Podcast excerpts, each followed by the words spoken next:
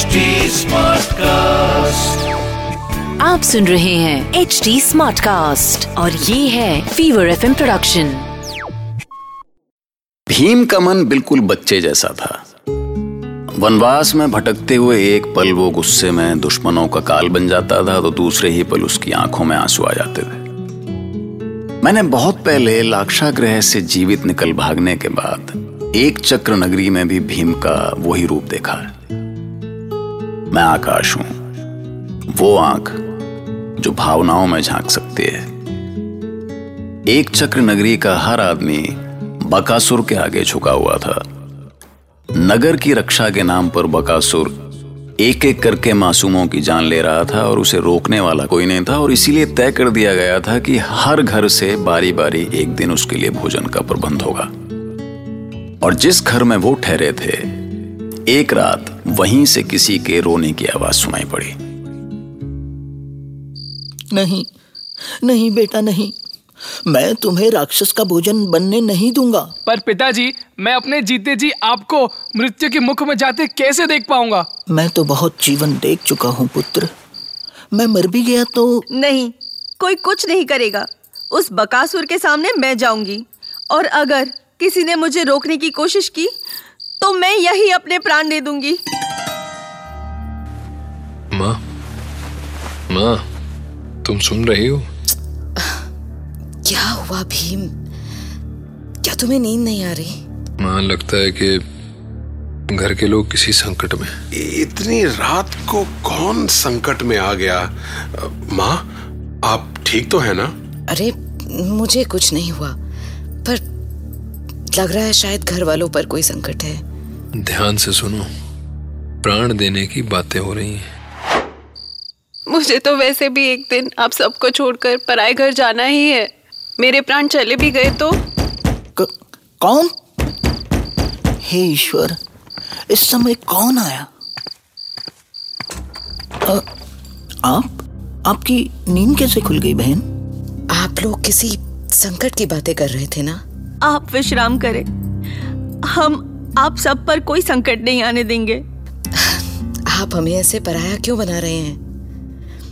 बताइए बताइए ना क्या संकट है। कैसे बताए बहन? हम पर भारी विपत्ति आई हुई है। कैसी विपत्ति?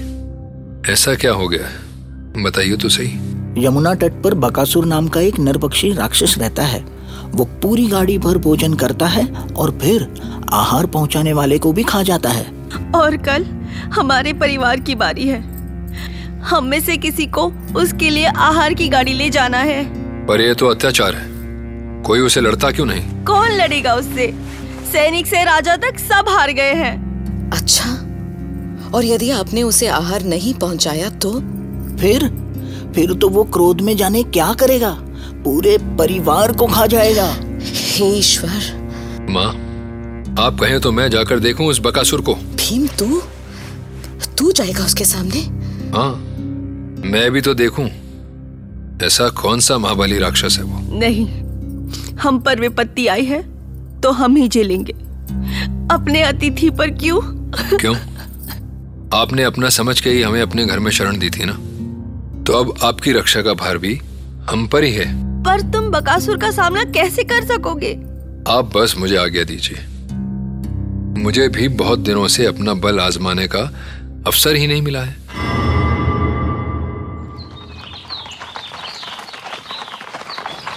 अरे अरे, क्या कर रहे हो कृष्ण? मैं जानता हूँ कि तुम बड़े कुशल सारथी हो लेकिन इतने गति से रथ चलाने की क्या आवश्यकता है? आपको भय लग रहा है तो धीमे चलाता हूँ दाऊ पर पांचाल की राजधानी काम्पिल्य यहाँ से बहुत दूर है। धीमे चलेंगे तो पांचाली के स्वयंवर के बाद ही पहुँचेंगे। पहले पहुंचकर तुम पांचाली को तो नहीं पा जाओगे ना? अरे नहीं नहीं दाऊ। पांचाली का विवाह तो आपके साथ ही करना है। मैं तो सत्यभामा का साथ पाकर ही प्रसन्न हूँ। तो क्या मैं रेवती के साथ दुखी हूँ? मुझे नहीं चाहिए पांचाली। ऐसी बात है तो ठीक है। मैं उद्धव को स्वयंवर के लिए मनाता हूँ। वैसे पांचाली के लिए तो सबसे उपयुक्त वर अर्जुन था। था का क्या अर्थ है? क्या पांडवों के जीवित होने की कोई संभावना नहीं है? अब संभावना तो संभावना ही होती है दाऊ। तुम्हें याद है कृष्ण तुमने कहा था काम्पिल्य की यात्रा में पांडवों को ढूंढेंगे। हाँ हाँ मुझे याद है दाऊ। मैंने तो उद्धव से कहा भी है कि वो पांडवों का पता लगाते हुए कामपिल्य पहुँचे। वो तो ठीक है पर हमें भी तो प्रयास करना चाहिए ना। हाँ पर क्या पता उसकी आवश्यकता ही ना पड़े। आवश्यकता ही ना पड़े। कहना क्या चाहते हो तुम? अरे कृष्ण बताओ तो।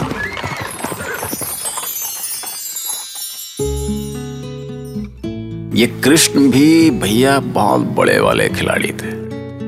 मतलब बलराम को अपने साथ लिए भी जा रहे थे और साफ़ साफ़ बता भी नहीं रहे थे कि वो उनको क्यों ले जा रहे हैं। पर वो ले क्यों जा रहे थे उन्हें? रहस्य है। धीरे धीरे खुलेगा। चलिए अब भीम की खबर लेते हैं। वो पहुँच गया ना बकासुर से उलझने के लिए।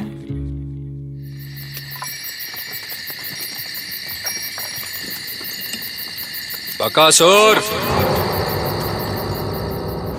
कौन है ये दुसाहसी? आज तक किसी ने मुझे नाम से पुकारने का साहस नहीं किया। अरे आहार चाहिए तो बाहर आजा बकासुर। नहीं तो मुझे भी बहुत भूख लगी है। आधे से अधिक तो मैंने खा ही डाला। क्या? खा डाला?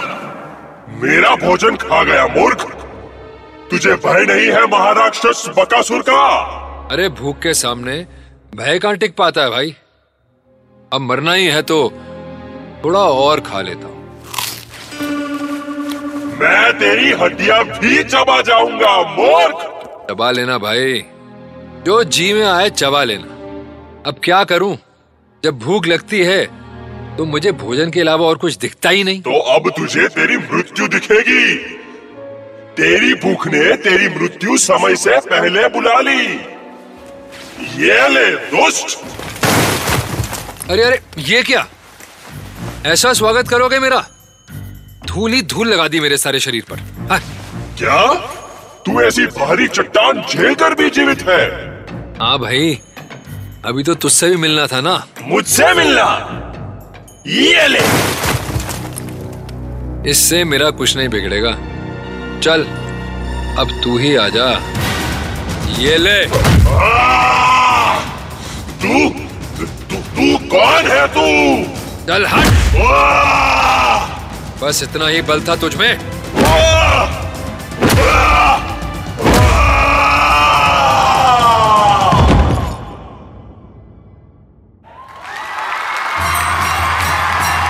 अरे अरे अरे मुझे कंधे से उतारो उतारो भाई मैं बहुत भारी हूँ भाई तुम सब कुचले जाओगे। अरे अरे अरे अरे अरे।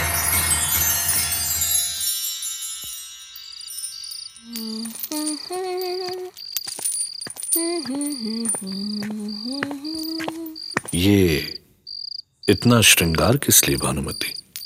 एक स्त्री किसके लिए श्रृंगार करती है? अपने स्वामी के लिए ही ना? तो मेरा ये श्रृंगार भी आप ही के लिए है। कभी कभी तुम्हें देखकर आश्चर्य होता है भानुमति।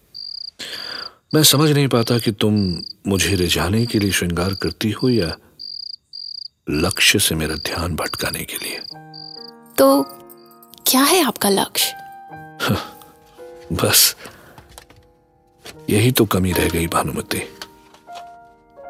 यदि इस अकारण श्रृंगार की बजाय तुम्हारा ध्यान मेरी बातों पे मेरे सपनों पे मेरे लक्ष्य पे होता। तो किंचित तुम मुझे अधिक आकर्षक लगती।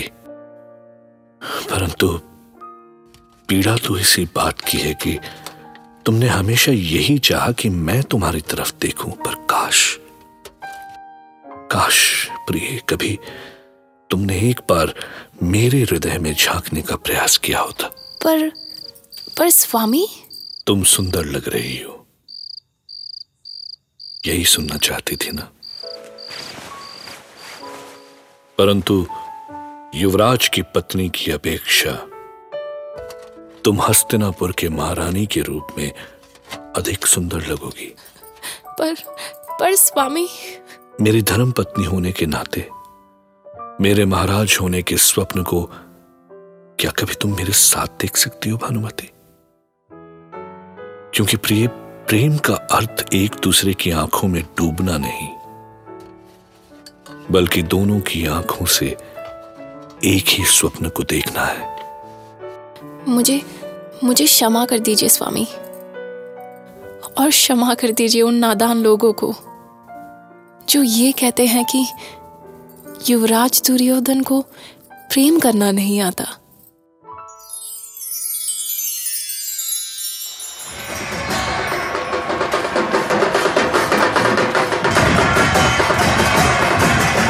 ये देख रहे हैं बलदाऊ। पूरी सेना के साथ कोई राजकुमार चला रहा है। पर ये सब जा कर रहे हैं? लगता है ये सारी भीड़ कामपिल्य जा रही है दाऊ। महाराज द्रुपद की कन्या का स्वयंवर कोई साधारण उत्सव नहीं है। अब तक उद्धव भी तो पहुँच ही गया होगा ना?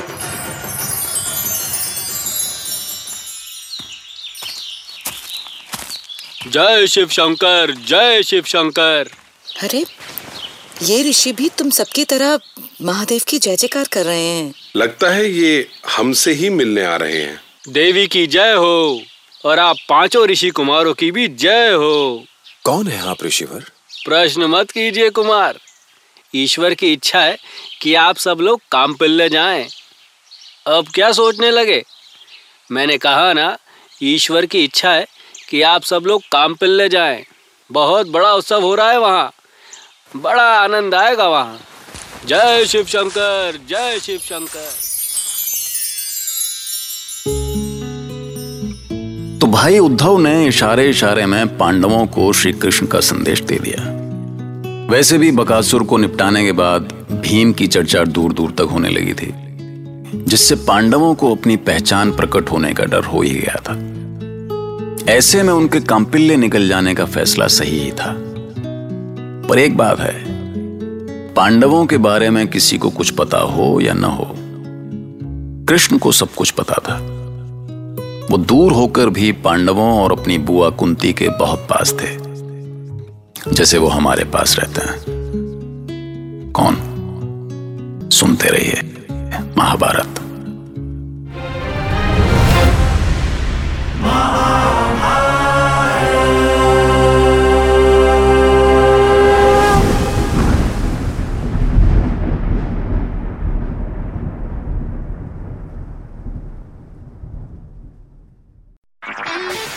सुन रहे हैं एच डी स्मार्ट कास्ट और ये था fever FM production H smart cast